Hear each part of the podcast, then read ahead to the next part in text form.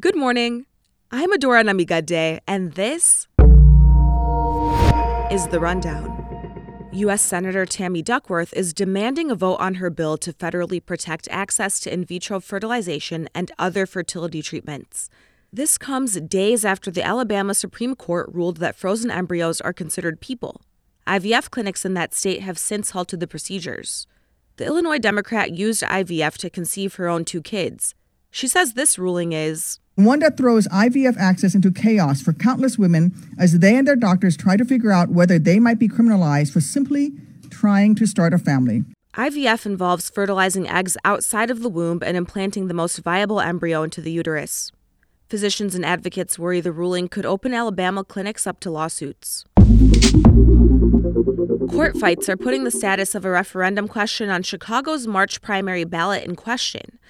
Both the Chicago Board of Elections and the city are appealing a judge's ruling that invalidated the referendum known as Bring Chicago Home. The question is still appearing on voters' ballots as of now, but any votes cast won't be counted or made public. That could change, though. Chicago Board of Elections spokesman Max Bever says the board must certify the election results by April 9th. We'll see what courts decide. We'll see what timelines they move upon. We hope that uh, the courts will move quickly when it comes to this, that there won't be any interruption to voters. An attorney for supporters of the referendum says it's possible a higher court could decide the votes must be counted, even after Election Day. As a result, Chicagoans are being encouraged to still cast their votes on the referendum. The jury trial of the man accused of murdering Chicago police officer Ella French and wounding her partner Carlos Yanez continues today.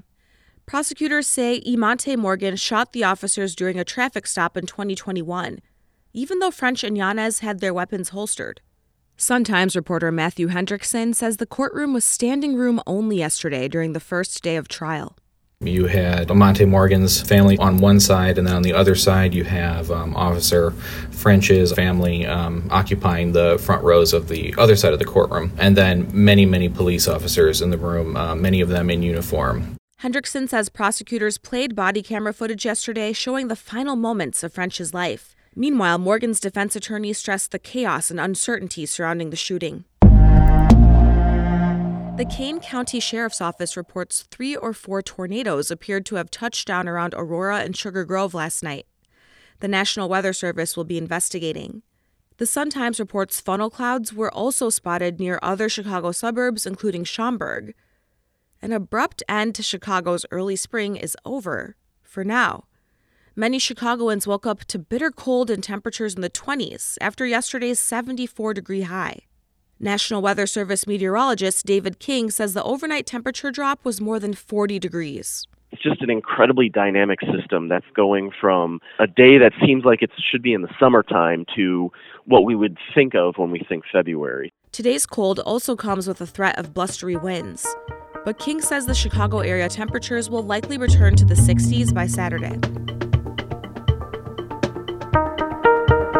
And something else you should know today. North Suburban Highland Park announced it's receiving a $1 million gift to support a permanent memorial for victims of the July 4th shooting there. The money comes from John and Mindy Gray. John is a former Highland Park resident and the president of the investment firm Blackstone. Highland Park officials say they'll maintain the temporary memorial near City Hall until the permanent space is constructed. Today's weather there is a gale warning in effect until 3 p.m. near the shore waters of southern Lake Michigan.